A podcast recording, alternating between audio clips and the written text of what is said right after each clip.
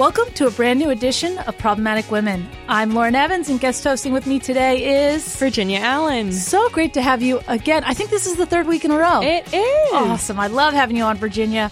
We have such a great show for you today on Problematic Women. We'll be discussing the left's use of children as political props, this time to fight climate change. A Dancing with the Stars contestant is forced to delete his Twitter after backlash for saying nice things about Sean Spicer. Taylor Swift said she's, quote, obsessed with politics.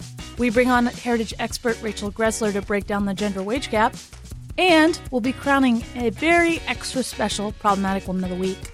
Each week on Problematic Women, we sort through the news to find stories that are of particular interest to conservative leaning or problematic women, those whose views and opinions are often excluded by those on the so called feminist left. If you are a problematic woman or just someone who supports strong, independent women, please consider supporting us by leaving a review or five star ratings on iTunes and encouraging others to subscribe. It really does make a difference. We're going to kick off today's show talking about Swedish climate activist Greta Thunberg, who took to the stage on Monday at the UN's Climate Action Summit to scold world leaders for their failure to combat climate change. I shouldn't be up here. I should be back in school on the other side of the ocean. Yet you all come to us young people for hope. How dare you? Videos of her fiery rhetoric, neat side braid, and impressionable expressions have flooded social media. But who was Greta before Monday? The now 16 year old Greta began worrying about climate change at age 11. And in her 2018 TED Talk, she describes it like this so when I was 11, I became ill.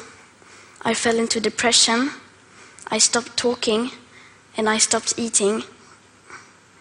In two months, I lost about 10 kilos of weight. Later on, I was diagnosed with Asperger's syndrome, OCD, and selective mutism. That basically means I only speak when I think it's necessary. Now was one of those moments.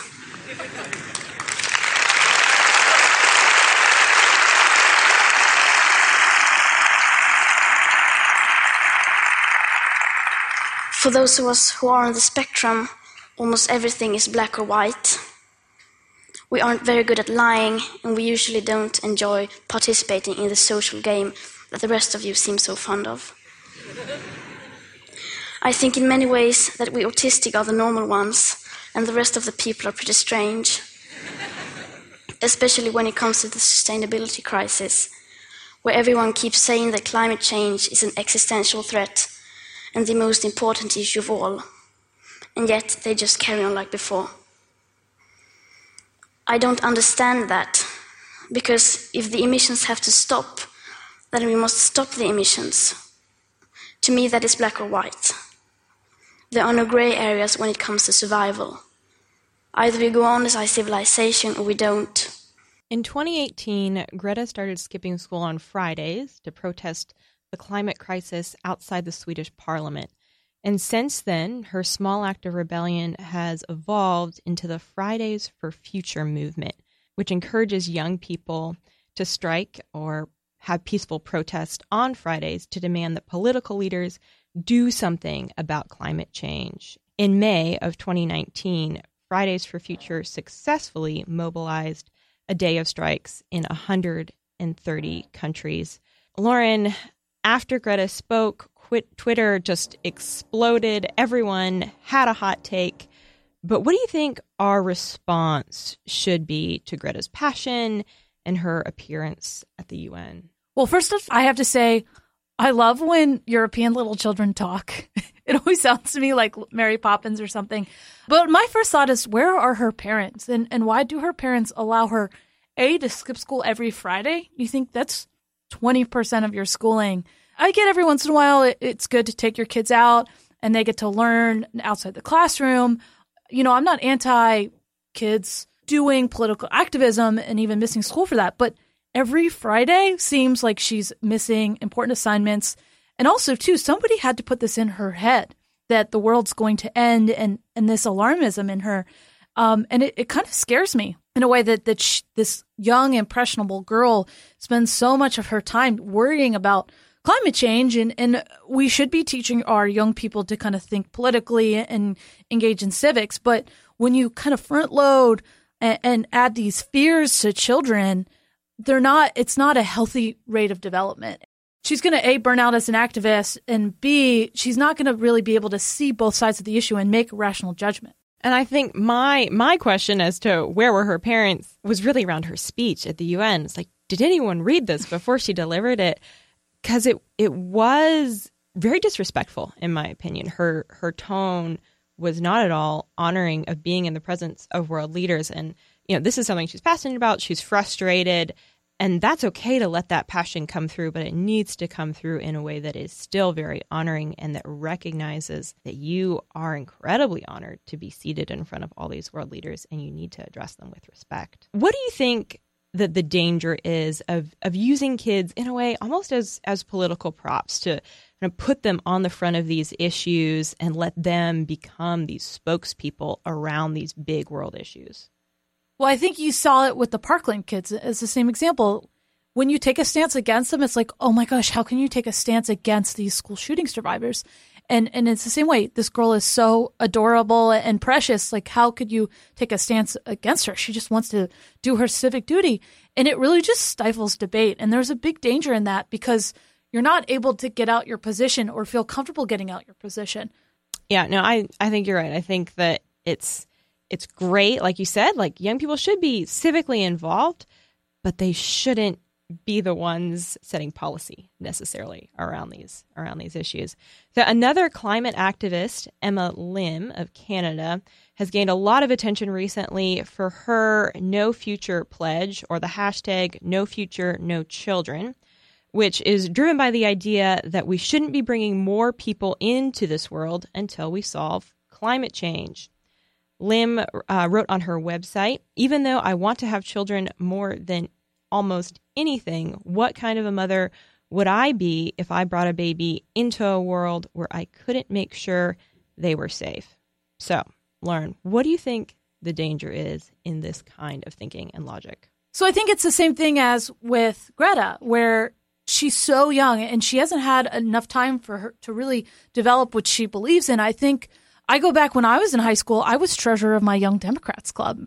Were you, you really? Know? But it was just my mom was a Republican and I wanted to, you know, kind of Wow. Just fight, fight back a little, a little bit against. So, so you're young and, and it's important to kind of think through things and choose through things. And I, I went through a big political activism, luckily right of center through in college, but you know, you, you have to take the time. And I think the other thing is when you're 16, 17, 18, unless you're a teen mom, like having kids is so outside your perspective. And it's easy to say, like, oh, I'll never have kids, and like, hashtag, I'll never have kids. But I think if you were a 38 year old woman saying that same thing, it would be like, oh, I'm not having kids. But but they're just kind of throwing words out there, and they don't understand a what they're protesting, and they don't understand b what they're they're giving up to protest. Yeah, and I think it's it's interesting that you know she says I, I wouldn't bring a child into the world where I couldn't make sure they were safe. Well, honestly, we never have that guarantee. There's always something going on in the world that we could point to and say, well, the world isn't safe, so I don't want to bring a child in. But then we would have all gone extinct if we made that excuse. Like it, we can we can't always guarantee that that safety. So in so many ways, there's there's a step of faith in having kids. And you know, I'm I'm no environmental expert, but I I do think it's really important for us to engage in these conversations and around these issues. And my hope is that Greta's remarks and that Lim's hashtag campaign will drive people to actually seek out the facts around climate change and global warming the Heritage Foundation is a great resource for that data. Nick Loris is an economist at the Heritage Foundation and has written a great deal on climate change. And he recently came out with a report discussing the Green New Deal and what that would look like if it was actually implemented. And I want to read one quote from him in that piece. He says, quote, using the same climate sensitivity as the UN's Intergovernmental Panel on Climate Change assumes in its modeling, the world would be only 0.137 degrees Celsius cooler by 2100, even if we assume every other industrialized country would be equally on board, this would merely avert warming by 0.278 degrees Celsius by the turn of the century.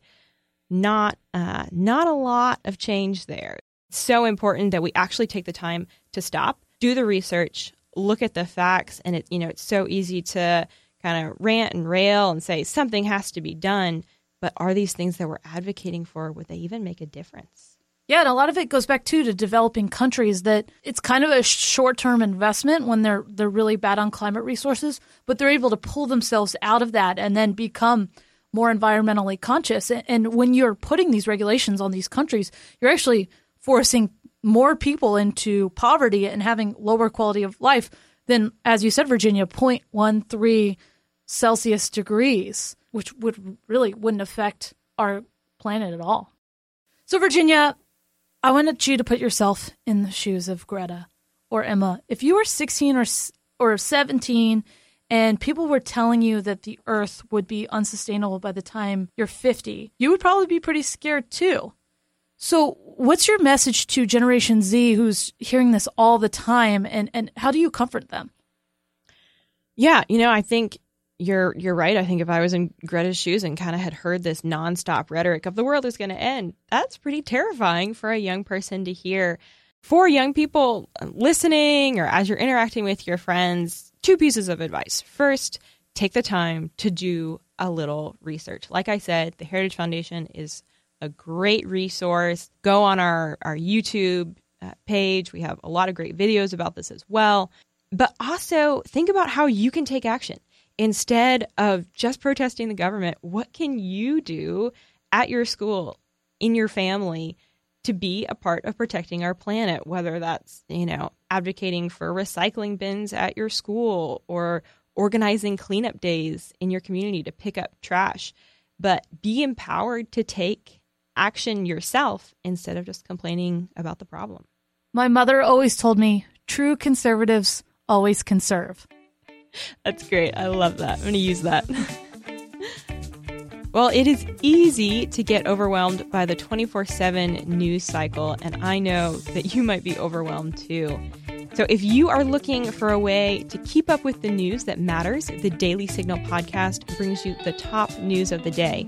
I co host the Monday edition with my colleague, Rob Bluey, to bring you interviews with lawmakers, authors, and conservative activists. And of course, we start your week off right with a good news story. So, if you're a conservative who wants to be on top of the news, check out the Daily Signal podcast, available every weekday morning. All right, welcome back. We have a couple more really great topics to break down with you. First off, Queer Eye star and current Dancing with the Stars contestant Karamo recently received so much hate on Twitter that he deleted his account. Why? Because of what he said about Sean Spicer. Um, actually, no. Let me tell you something. Sean Spicer and I have been talking. Yeah, like literally, I can't. I was most excited to meet him because, like, the thing is, is that people would look at us and think that we're polar opposites. But I'm a big believer that if you can talk to someone and meet in the middle, you can learn about each other and help each other both grow. And so we have been chatting all day today. Like, he's a good guy, really sweet guy. So, if you don't remember who Sean Spicer was, he was the White House press secretary for Donald Trump's first year in office. But just this one comment led to a huge backlash from his Twitter community. One tweet by TV personality and news contributor Scott Nevin said, quote, This is so misguided of at Karamo. We are long past the point of listening and, quote, meeting in the middle. This is not, in all capitals, about politics. It's about morals and truth. We know who he is and what he has done. Playing nicely only enables them and rewards them. At the Emmys this Sunday, Karamo addressed the drama over his Sean Spicer comments. I want people to know that I think that as a country, we have to always try to reach out to those that are different from us and try to figure out how to have conversations. And that's most important.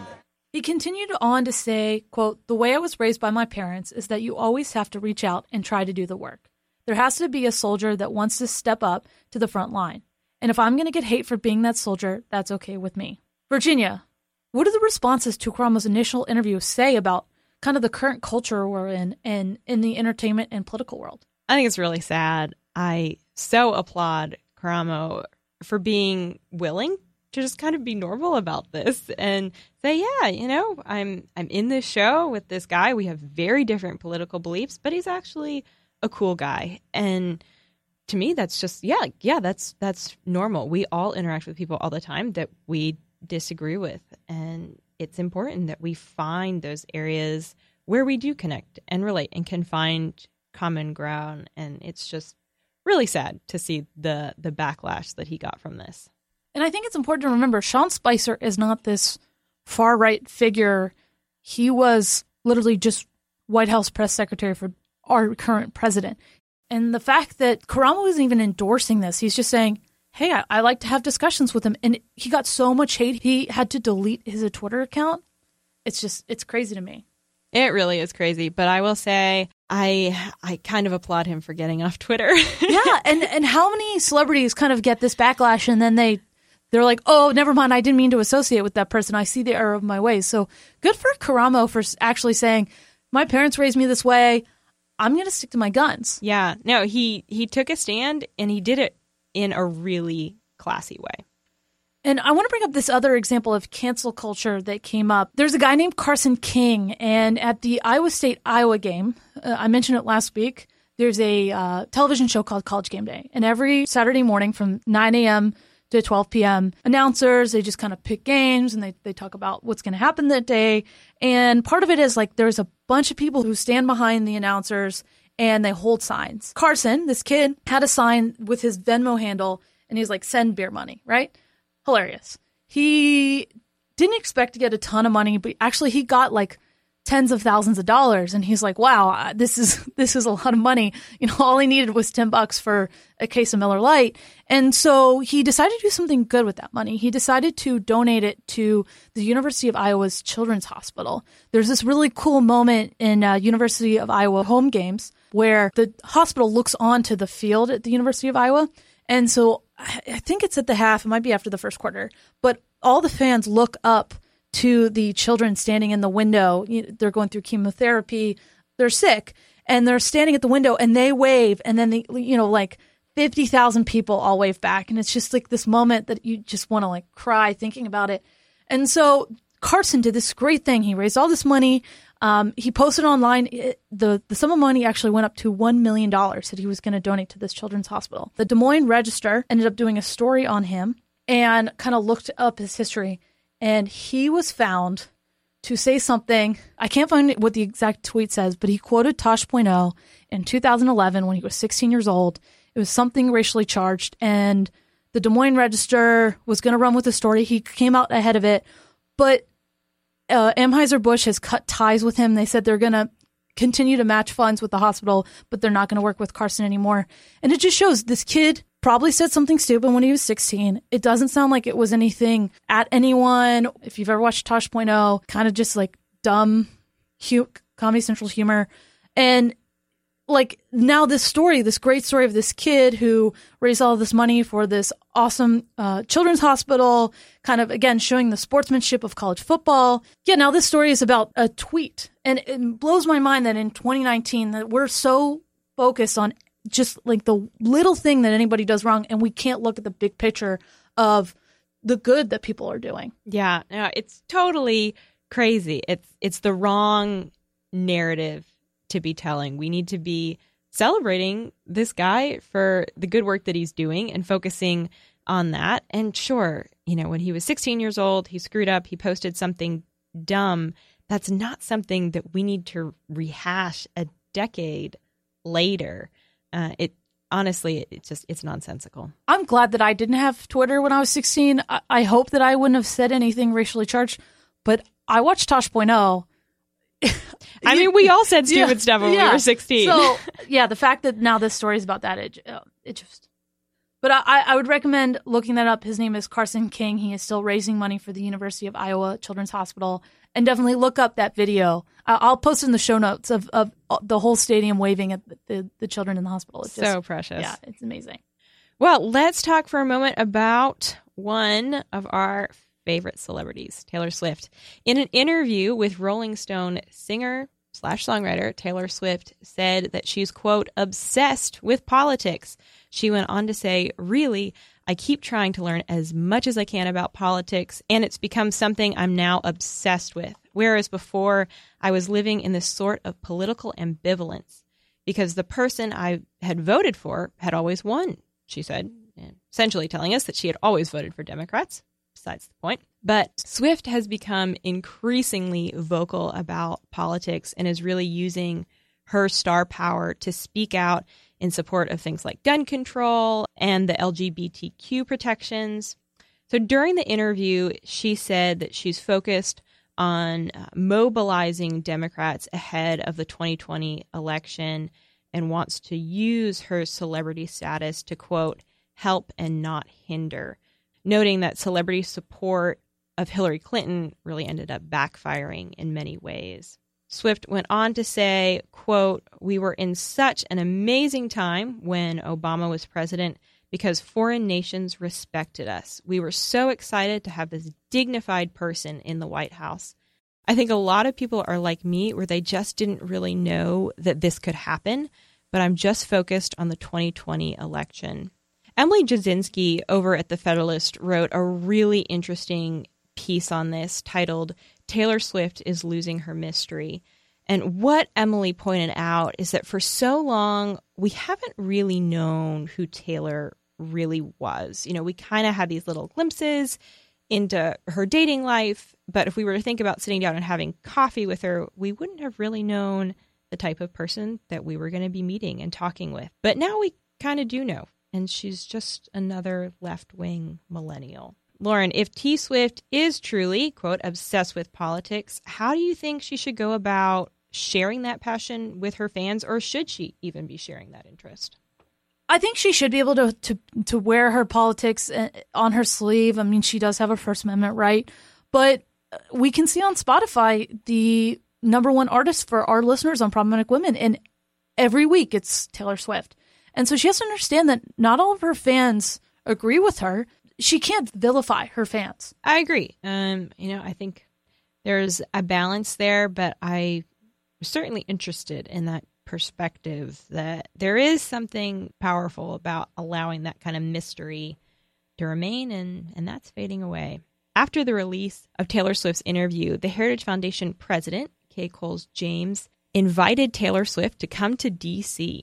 She said in a tweet, Taylor Swift, you said you are obsessed with learning about politics, so I welcome you to visit us at the Heritage Foundation for a substantive policy discussion with our experts and me. Every day, we develop solutions to bring more freedom, opportunity, and prosperity to all Americans. So, what do you think the chances are that Taylor Swift would take Mrs. James up on her offer and would actually come and join us here at Heritage for, for some good political discussion? I think it's slim to none. We love Mrs. James here in the the Heritage Building. She is so warm and she listens intently. I think it would really be great for Taylor and, and open up her her mind and see Mrs. James as a woman who's gone through some things in her life to really understand the importance of conservative values, and, and she's really able to vocalize it in a uh, a very powerful way. So I really wish she would. Oh, I oh I wish she would. Taylor Swift song. Um, so, but I, I I don't think it would ever happen. Yeah, I I agree. I think it's it's pretty unlikely, but it would show a lot of boldness on Taylor Swift's part to take Mrs. James up on the offer, and I I think she would get uh, a lot of a lot of attention for it for sure. But at the end of the day, I I think it would be a really good discussion. I agree, and we're gonna leave it there. When we come back, I have this really awesome interview with Rachel Greszler.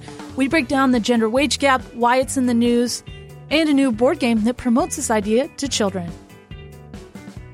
Welcome back. Today we have such a treat for you on Problematic Women. We have Rachel Greszler, Research Fellow from the Heritage Foundation in studio. Rachel spends a lot of her time thinking about the so called wage gender gap and our economy as well. The so called gender wage gap made headlines yet again this week, with actress Michelle Williams bringing up the highly debated issue during her Emmy Award acceptance speech for Outstanding Lead Actress in a Limited Series or Movie. Take a listen. Thank you so much to FX and to Fox 21 Studios for supporting me completely and for paying me equally because they understood.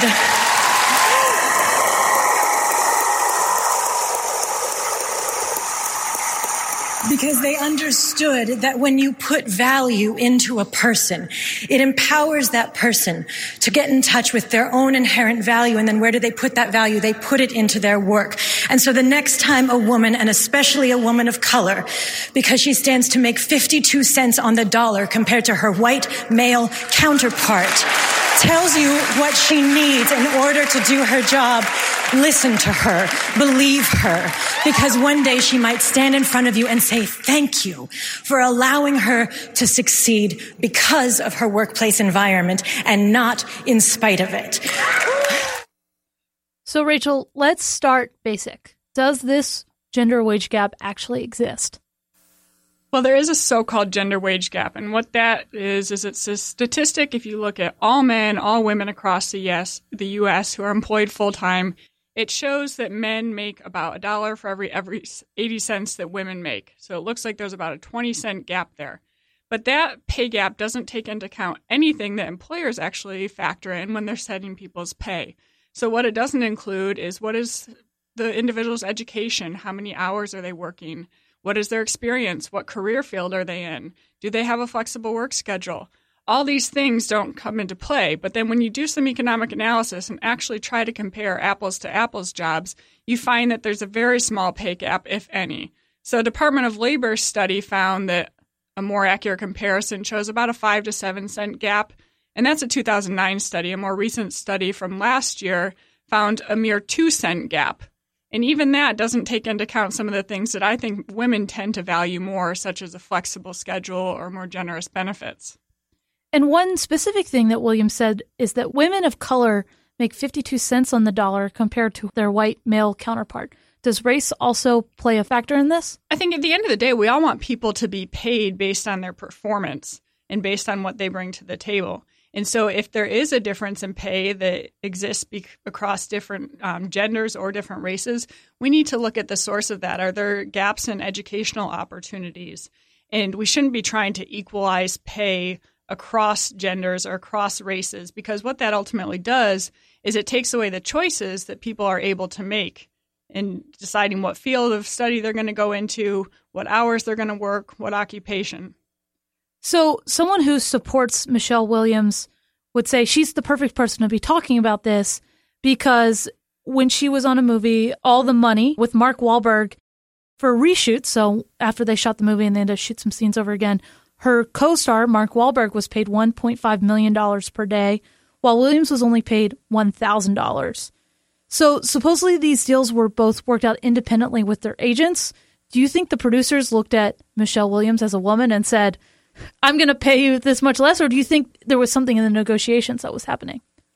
No, I think this is kind of a unique instance, and we're talking about Hollywood where the figures are big. And this is just simply a failure of Michelle Williams' agent to negotiate a higher pay level for her. And after the speech, you heard um, the audience made up of mostly wealthy celebrities. They were just applauding, does it rub you the wrong way? Do you think they're just virtue signaling or do you think they're actually wanting to solve this issue? Well, that's what I wonder. If Michelle Williams really wants to help people who are being discriminated against or who have lower incomes, whatever that reason is, then what is she doing? Is she giving her money away? Is she giving her time away? And I think that time is actually a, a really more important thing for people to do. Um, so, are the people that care about this actually doing anything to try and solve what they see as a problem? And what are those policy issues that we can be doing to help women? Well, I don't think that federal policymakers or state and local policymakers need to be stepping in. You know, I look at the huge gains that women have made over the past decades in the labor force, and not just in the jobs that they've been able to attain, whether it's climbing to be, you know, the CEO of a company, um, but look at the mom who's selling things on Etsy and just the choices and opportunities that women and men alike have today. Um, there's so much more available to women in the labor market, and they can do things that fit them at any stage in their life. Um, and they have opportunities that just simply didn't exist before. And so I think we need to be trying to enact policies that continue to let that flexibility exist. You know, not doing things like California did last week to implement a law that basically tries to wipe out the gig economy and anybody who's an independent worker. What does that do to the millions of women there who rely on whether it's a gig job or their own independent business to say that you can't work anymore unless you become a formal employee and answer to a boss. And the gig economy is a phrase that's been thrown out as a buzzword a lot. Can you explain to our audience what that actually is?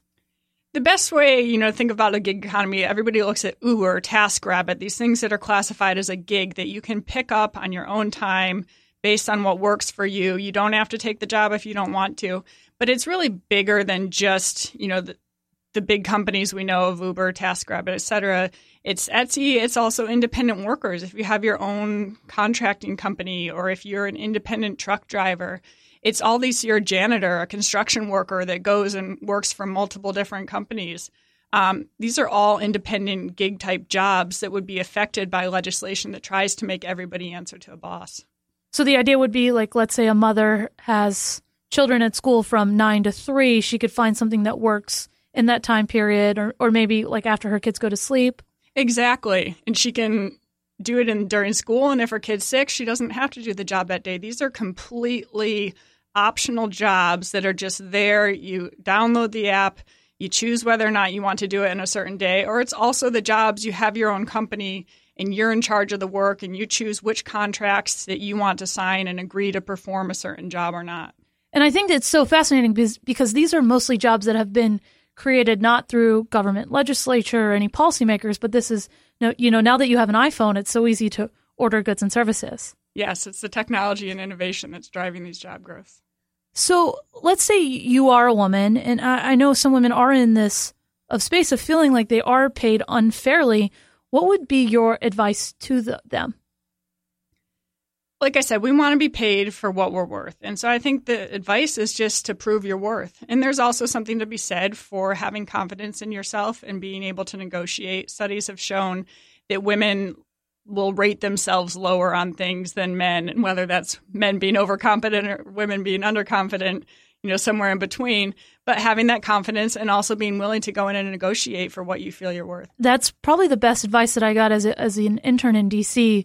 Never say sorry for something that you're not sorry about, and never feel bad about bragging about yourself. And my colleagues would probably laugh because I love bragging about myself, but you know, I think so. I think that's such good advice of, of really make sure that first you value yourself so then your employers value you. I want to shift gears to another interesting topic that's been in the news Miss Monopoly. It's the first board game where women make more than men. Can you kind of tell us what is Miss Monopoly and how, it, how does mm-hmm. it vary from the original Monopoly? Yes, I love the original Monopoly. I remember playing it growing up, and I think it's got great life lessons in there about finance but this new Miss Monopoly, so it's really unfair playing rules, is what it's all about. It gives women a 20% advantage every time that they pass go. They collect $240, while men collect only $200.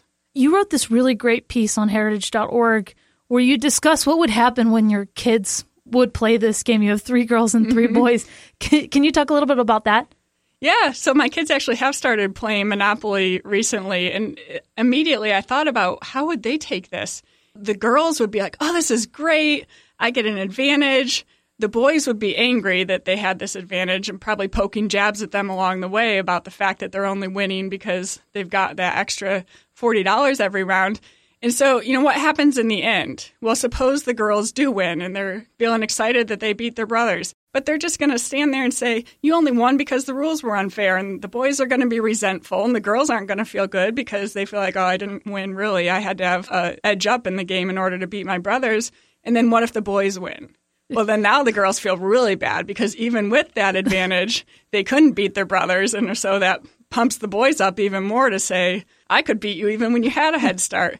I mean, I just think that this engenders resentment and pride and it just says there is inequality there when we don't want to be teaching our girls or our boys that they are going to be paid differently just because of their gender. We want them to think that they will be treated equally.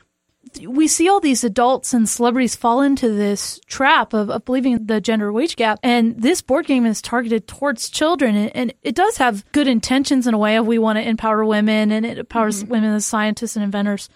But as a mother, what do you think about this idea of like almost brainwashing our children to believe this from a very young age. I think it's unfortunate that so many people take this victimization mantra that they're teaching pe- their children or men or women.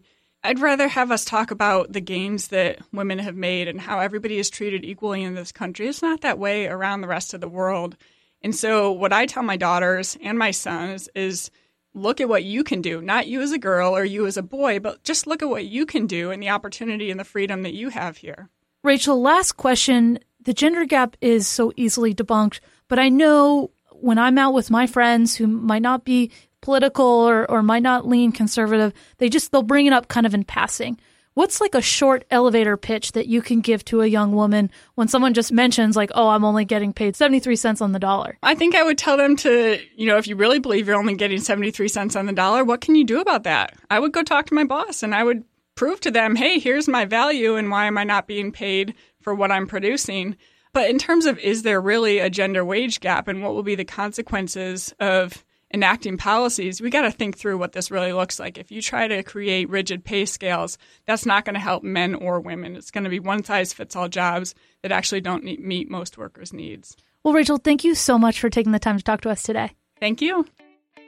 Okay, before we take a break, I want to tell you about a really great podcast. Each week, the Independent Women's Forum She Thinks podcast brings you fresh, relevant content in a fun way without the politically correct nonsense like we've been talking about this whole show. On She Thinks, substance and style supersede political spin. Led by friend of the show, Beverly Hallberg, She Thinks podcast features some of the country's top women conservative leaders and independent thinkers. Independent Women's Forum is known for championing women's rights to be heard and respected without the crutch of the female victimhood narrative espoused by the mainstream media, special interests, and the Hollywood elite. Check out what the buzz is about by subscribing to She Thinks podcast wherever you get your podcast or visit IWF.org. All right, welcome back. And for our last segment, we're going to crown an extra special problematic woman of the week. I'm so excited. As you might have noticed, my regular co host and, and, dear friend, Kelsey Bolar, has been absent the past couple weeks.